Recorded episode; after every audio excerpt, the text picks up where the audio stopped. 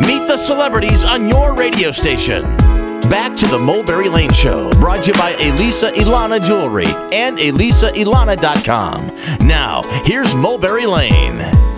The music of Uncle Kracker walks the line between country and rock, celebrates the here and now, the ups and downs of life, and the people on the journey with you. From the hits like Follow Me, Smile, and Dobie Gray's Drift Away, to the new music on the 2012 Midnight Special album, Uncle Kracker simultaneously touches poignant realities and brings the party. He's here to talk new music, the tour, and you might have caught him Friday night at Bank of the West Celebrates America concert in Omaha at Memorial Park. He's a songwriter, country rocker, midnight special. Uncle Kracker's here today. Welcome to the show, Uncle Kracker. Thank you. That's quite the introduction. Glad you liked it. You've been on tour with Sugar Ray, Smash Mouth, and Blues Traveler, so you have to paint a backstage picture for us. What's it like? It's ugly back there. it's old and ugly. I'm just kidding. Everybody's fun. It's just fun back there. You girls know what it's like being backstage. Oh, yeah. Uh, mostly boring, sometimes crazy. Uh-huh. It's a little bit different than in the 90s. Yeah, those are different times Okay. for sure. We're all a little older now. Things are a little toned down. Any big rivalries backstage? No, none. So, what can people expect from the show? Um, I, I don't know. I've never been good at that, like letting somebody know what to expect. I You're a don't- fly by the seat of your pants kind of guy. For the most part, I like flying by the seat of them things just 'cause I see a lot of people do the same show every night. I've been on a lot of tours where it's like, all right, and this is where he's going to talk about his grandpa.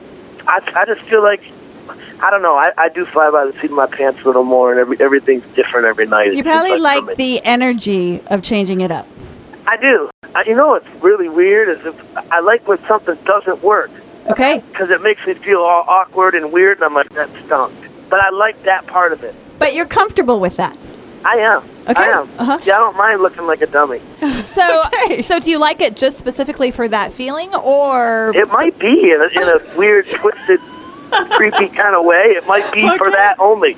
Okay. maybe it's fodder for song material later or something like that? I don't know. All right. Now, you've always kind of walked the line between rock and country, and some of your stuff is straight up country, but you came up a different route, different way than Nashville. So, Mm-hmm. how has the country music industry embraced you?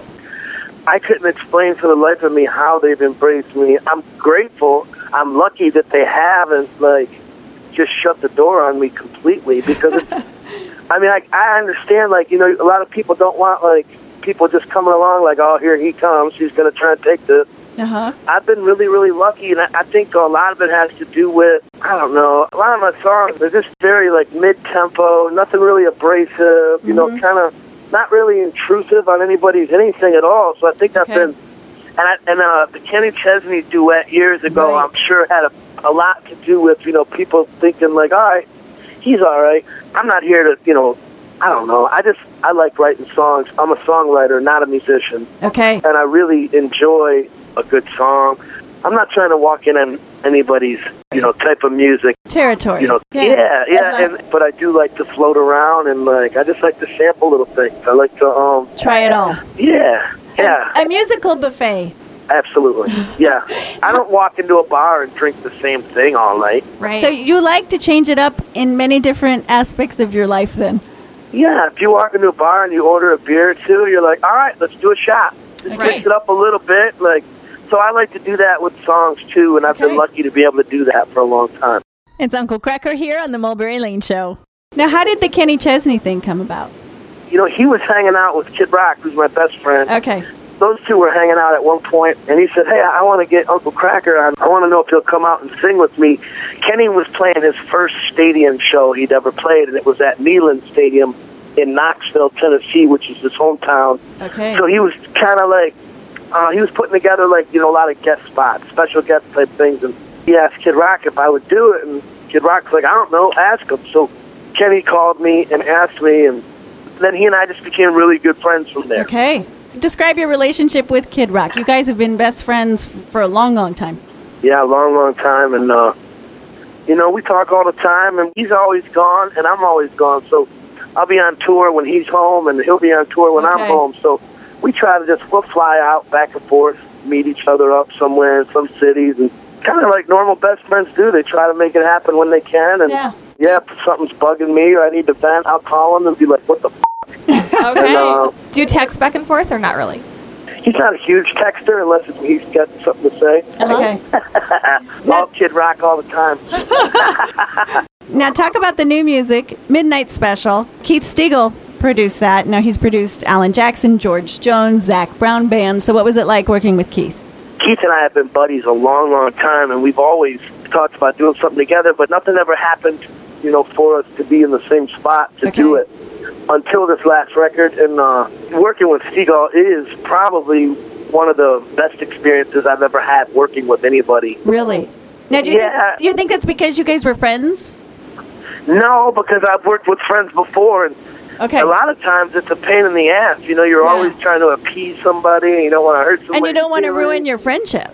you don't want to ruin your friendship and there's a lot involved with that when you're you know when you're trying to get somebody to guest on your song or do something like that you know you're waiting on somebody else's schedule and you got to fly in first class and you got you know what I mean you got to wipe it for them too it's a whole sometimes it just gets messy and dumb but working with Stegall was great I want to say he's 100% professional Okay. but but he's loose so Okay. Yeah. nothing's that huge of a deal. Nothing was detriment. Nothing was like, oh boy, we gotta.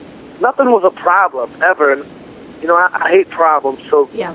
I feel like Keith was perfect in that area. And and the guy knows his way around a song like nobody does. And Okay. if I had something that sounded a little weird, he'd just tweak it for me. Like, oh, you should have went there. Do you always agree with what he does? Absolutely. Okay. Yeah, he's been doing it a lot longer than I have, so Uh-huh. I feel like he showed me a lot of things too. So it worked out Was great good for me, and I would love to do another record with him. Uh huh. So then, would you say that you're the type of person that you don't make a big deal out of things as well? I don't. I, you know, I used to get myself all riled up. I used to. Everything was the end of the Like, oh, what are we going to do here? But, Right. How do you keep yourself from going there now? you know, as I get older, I think I care a lot less. Okay. So I think that's helped me tremendously. Just, I think just years, just Yeah. wisdom.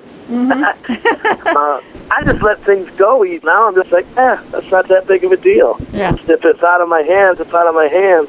The older I get, the less I care, and it works out so much better. And you're probably happier. Absolutely. You're listening to Uncle Kracker here on the Mulberry Lane Show. Keep it right here. We'll be back with more from Kracker right after this. You're better than the best. Lucky just to linger in your light. Cooler than the flip side of my pillow. That's right. Completely unaware. Nothing can compare to where you send me. Lets me know that it's okay. Yeah, it's okay in the moments when my good times start